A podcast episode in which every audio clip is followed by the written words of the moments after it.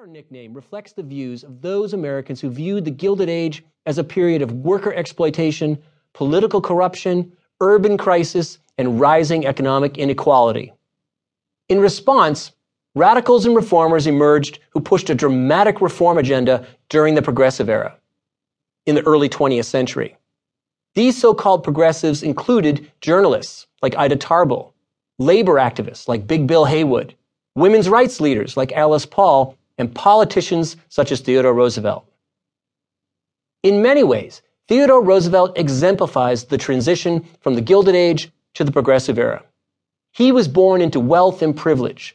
He attended Harvard and counted among his many friends some of the most powerful and well-to-do men and women in America.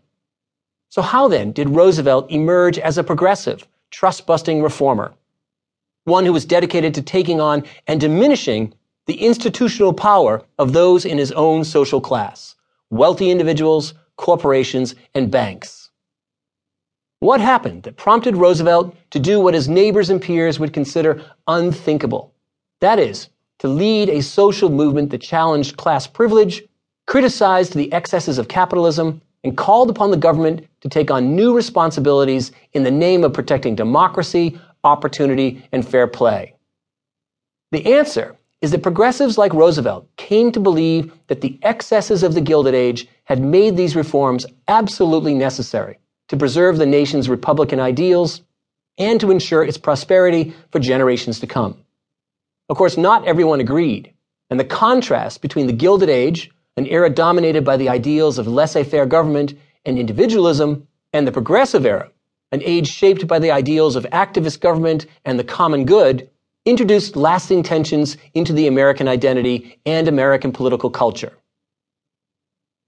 But let's begin at the beginning with a wide-ranging examination of the United States in 1865 at the conclusion of a civil war that had raged for four years.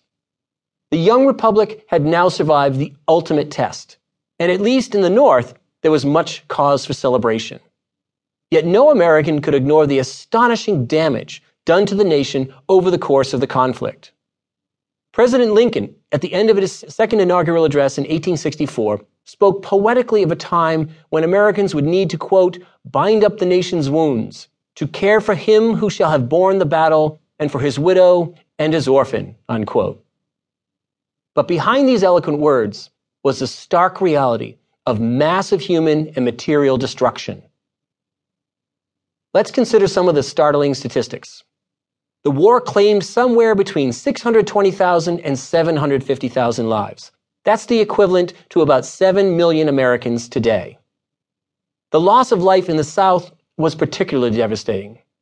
One in four Southern men of military age was killed. Beyond the human cost, there was the economic devastation. Many major Southern cities, including Atlanta, Charleston, uh, Richmond, lay in ashes. Across the South, 40% of its livestock was dead. 40% of its farm tools and equipment had been destroyed, and half of its rail stock lay in ruins.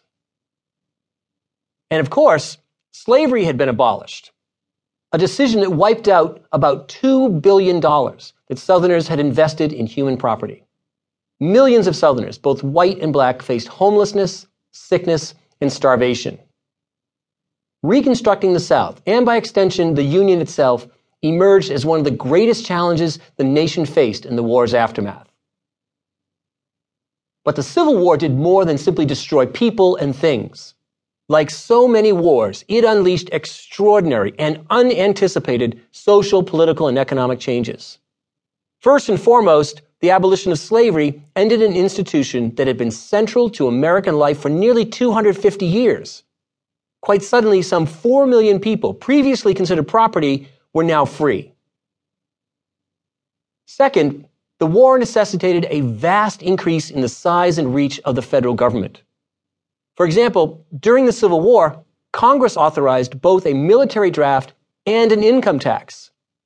It also borrowed billions of dollars and issued the first national paper currency, known as greenbacks. Congress also passed the Homestead Act in 1862 to promote farming in the West, and the Pacific Railway Act that same year to facilitate the building of a transcontinental railroad. These are just some of the most significant